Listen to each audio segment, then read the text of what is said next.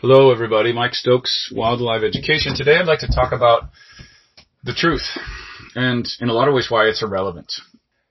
We don't like to think of ourselves as wrong. The prime directive of you, once you reach a certain age, is to maintain consistency in your idea of yourself and your idea of the world. So you will go through the world um, confirming what you already see if it helps you feel better about who you are. So that's called confirmation bias. It's a standard psychological term. But we don't really delve into it. Nobody really, not nobody, most people, uh, myself most of the time as well, don't have the time or the energy to actually dig into that narrative and see what is actually going on there. And another reason that we don't do that is because it hurts. Because it will make you feel, potentially it will destroy your life. So if you've built a life based on, you know, the idea that, um, I'm going to try to pick one. You know, if you've, if you've based your life on the idea that uh, corporations are destroying life on Earth, then when a corporation comes along and does the opposite of that, it's going to really challenge your view. So you, you became a lawyer, you were uh, an anti-corporate lawyer, um, and you had a, if you had a view that all corporations were evil, um, then you're going to be challenged. If you truly question that idea, or if you believe, like many people do, that somehow Biden is going to save us all, or that somehow Trump was going to save us all. Those types of beliefs, um, and they're not facts, they're beliefs. Those type of beliefs are going to get you a lot of good stuff. That's the problem. It's gonna help you in a lot of ways achieve your goals. It's gonna give you community. It's gonna give you business. It's gonna give you wealth. It's gonna give you um, a sense of purpose. So all those things are really what make life life. Um, if you've adopted, you know, an ideology that um, life begins at conception, you know, and you then just run with that, and you're uh, you think that all humans need to be born who are conceived, then if you somehow question that, it's going to rock your world. So, you know, and if you believe that somehow eating meat is going to destroy the planet, if you dig into that and you see and you, you start questioning that, it's going to destroy your identity. So the point is, is that we do not ask ourselves questions that destroy our sense of consistency in who we believe that we are because it's really hard because it can destroy your life because you could end up in the gutter because your marriage could end because you could lose your job. It's super dangerous and people don't think about it that way. You just don't. Everybody, not everybody, but most everybody, most of the time runs around thinking that their view is the right view. All you gotta do is look around in the world and all the myriad of religions and political views everybody's got a slightly different tone. And what that means is that most everybody's wrong. Because truth is truly objective. There is truly only one truth. And that truth is the universe. It is the nature of the universe. That's the only one truth. Now everybody else spins their ideas and their narratives and their stories and their myths around that. And that's beautiful. And that's the way that we all need to live on one way, on one level. But we all also need to check our, we need to question if you want to achieve next level of consciousness, next level of effectiveness, you have to get better at seeing reality. Reality sucks. It's not fun. It doesn't help you all the time. It actually makes your life worse most of the time. Or let me say it this way. It makes your life worse, a lot worse, until it gets better. The problem with trying to have a deep and profound relationship with reality is it won't hold up your identity. It won't hold up your life. So you could lose everything. So it's kind of, you know, don't do it. If, if you just want to protect your own life, then do that. But if somehow you are drawn to a path in which you are going to do the highest good for this earth and for the people on it, then it's kind of mandatory to uh, question reality, not to question reality. So that's another narrative that will blow up an identity. Not question reality, but to get deeper, more deeply connected to reality. So if you're simply running around going, this is all a dream, this is all in my head, um, I'm a Buddhist and there's, there's nothing really here, it's all an illusion. One of the side pitfalls of that is that it will have you stop looking and to deepen your relationship with reality because you're denying the existence of reality. So you have to, to get to the next level of consciousness in your mental space. That's not true. You don't have to. But if you want to be a thinking being who is respected and makes the world a better place from your ideas, you must enhance your relationship with being related to reality. And the first step enhancing your relationship with reality is to begin to see the limitations of your own perspective and narrative. That's the bottom line. Most people don't want to do that. So why do I keep saying most people want to do that? I want you, if you're truly hearing this, to realize that you don't want to do this. You don't do this. You don't touch it with a 10 foot pole. You say you do. You're like, oh yeah, I'm questioning this, I'm questioning that. But when it really comes to the stuff that would rock your world to the core, you don't do it. And for the most part, you know, at this point in my life, I don't do it a heck of a lot either. I've got too much to lose. Now when I had nothing and I was living in my van and I was just asking questions, it was actually a lot easier for me to be related to reality. Because I didn't have anything to lose. I didn't have a family. I didn't have any wealth. I didn't have any status. Uh, so, so I guess I'm just saying don't do it. Don't do it. Unless you're willing to sacrifice. So I want to get a little metaphysical and spiritual right now. The root of spirituality is sacrifice. Not in the, you know, the hang yourself, you know, self-flatulation of the Christians or those types of sacrifices. Those are actually, in the right context, can be very beneficial in that they show you the importance of giving up of oneself in order to help others.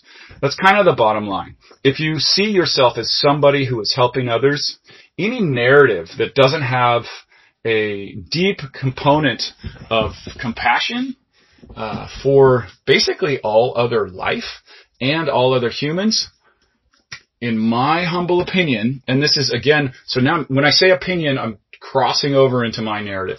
My narrative tells me that compassion is caring for other beings, is at least having a, a heart feeling towards other beings. I'll, uh, just personally, so that you should know where my bias lies. My bias lies in um, much of the teachings of Joseph Campbell's view on spirituality, mythology, and religion, of which I studied for many years and adopted most of his ideas. Uh, is you know that the, the this this Jain idea, the Jain religion of uh, India, in which you must walk around with a mask over your face so you don't inhale any bugs, and you got to walk with on sandals and be careful not to squash anything. Um, you know that's a, that's a fine way to live, but ultimately you will fail. There is no life in bipedal or quad, quadruped or on land form without you know harming uh, another. We're a constant flow of of harmony and disharmony, of of cooperation and competition. Uh, this the, the, what I notice with a lot of the people who come with the answers is that they fully decided uh, one side or the other. Um, and I, I try to discuss this with my own family. And they just thought I was confused because they could not accept any non-black and white interpretation of reality. It was, reality was the way it was, God was the way it was, spirituality is the way it is, and if you're asking questions about that, then you haven't made up your mind. Which is the farthest thing from the truth if you're truly a seeker on the path of, of compassion, doing the right thing, wisdom, and uh, making the world a better place. You have to ask the questions about your own narrative and your own way. And you have to know that you do one thing all the time. You are always making up reality. You make up reality every single day and you can't stop. It's just going to keep happening. You're gonna keep making up reality. The only thing that you can do, like Joseph Campbell says, is lean towards the light. Is keep trying to refine your misconceptions, your bad ideas, um, and, and, and build an inner courage. You have to build an inner courage to, to say these words out loud. I was wrong about that, which was super important to me and gave me lots of benefits. They've statistically shown that, uh, that experts who publish their first paper and get a lot of accolades and a lot of social credit and, and money, um, and status, their second paper is way less accurate because they've structurally lost the ability to come from a place of I have nothing to lose and to do raw data, to do raw science, raw interpretation. Um, so in a way, the idea of the Buddhist beginner mind, the way, to, in a way, this this idea of of taking uh, yourself out of the picture um, is really what you have to do, and that's not going to happen. It's only going to happen when you put yourself in a context where it's demanded. Um, you know, there's a few people who can do it on their own. Uh, and you may be one of those people, but there's always the risk of just pumping up your righteous narrative, pumping up your ego. Uh, some of the most egotistical people in the world are those who practice spirituality, uh, meditation, yoga. There's a self-centeredness that grows with the ego. It's a double-edged sword. As you become more able to see reality around you, you also become less able to see reality around you. There's always two sides of the story. So, if you want to sum it up in a nutshell, you, really have to live according to the yin and yang while you're in a body. Um, what happens after the life in the body? I don't know. Nobody knows. They tell you differently, then that's fine. Go along with that mythological narrative if you need to. If it makes you feel if it makes you a more compassionate person, if it makes you do more good for other beings and the planet, then do it. But if you really want to do something profound in the world and make a truly consequential change, you gotta stop listening to your own narrative. You gotta start engaging yourself or engaging others in the right questions. One of the biggest problems that I had over the last four years, um, it's now 2021, was, you know, all of, I, I being a strong earth-based environmentalist uh, and someone who believes in you know the universal right to vote, I believe in universal human rights, um, and I also believe in uh, the inherent sacredness and importance of life and the importance of rich and diverse ecosystems uh, that are all those things were on, have been under constant threat, but that threat was accelerated under this last four years by simple policy. And what's very interesting is during that acceleration of those negative policies, a new narrative emerged that said that somehow these politics were going to cause a transformation that was going to make the world better in the long run. And that is incredibly destructive. That's the point of which I'm reacting to and making this uh, this audio recording is that if you think that somehow what's happening in front of you is going to justify something better behind it, you are putting, like the Nazi did, the means in front of the ends. So if you say the means are going to justify the ends, you are on the wrong side of consciousness. You are on the wrong side of history. You're on the wrong side of reality. Um, and you know, it, you just got to watch it on all sides. You know, if you're saying that you know limited free speech is good because it's going to rein in the bad voices, the bad players, well, you got to question that because the means does not justify the ends. It's to flip around, come to the other side. If you say that all people should be able to spend as much money as they can on voting, um, on on influencing public policy, on influencing votes, well, that's going to come around the other way too, and that means we'll never justify the ends.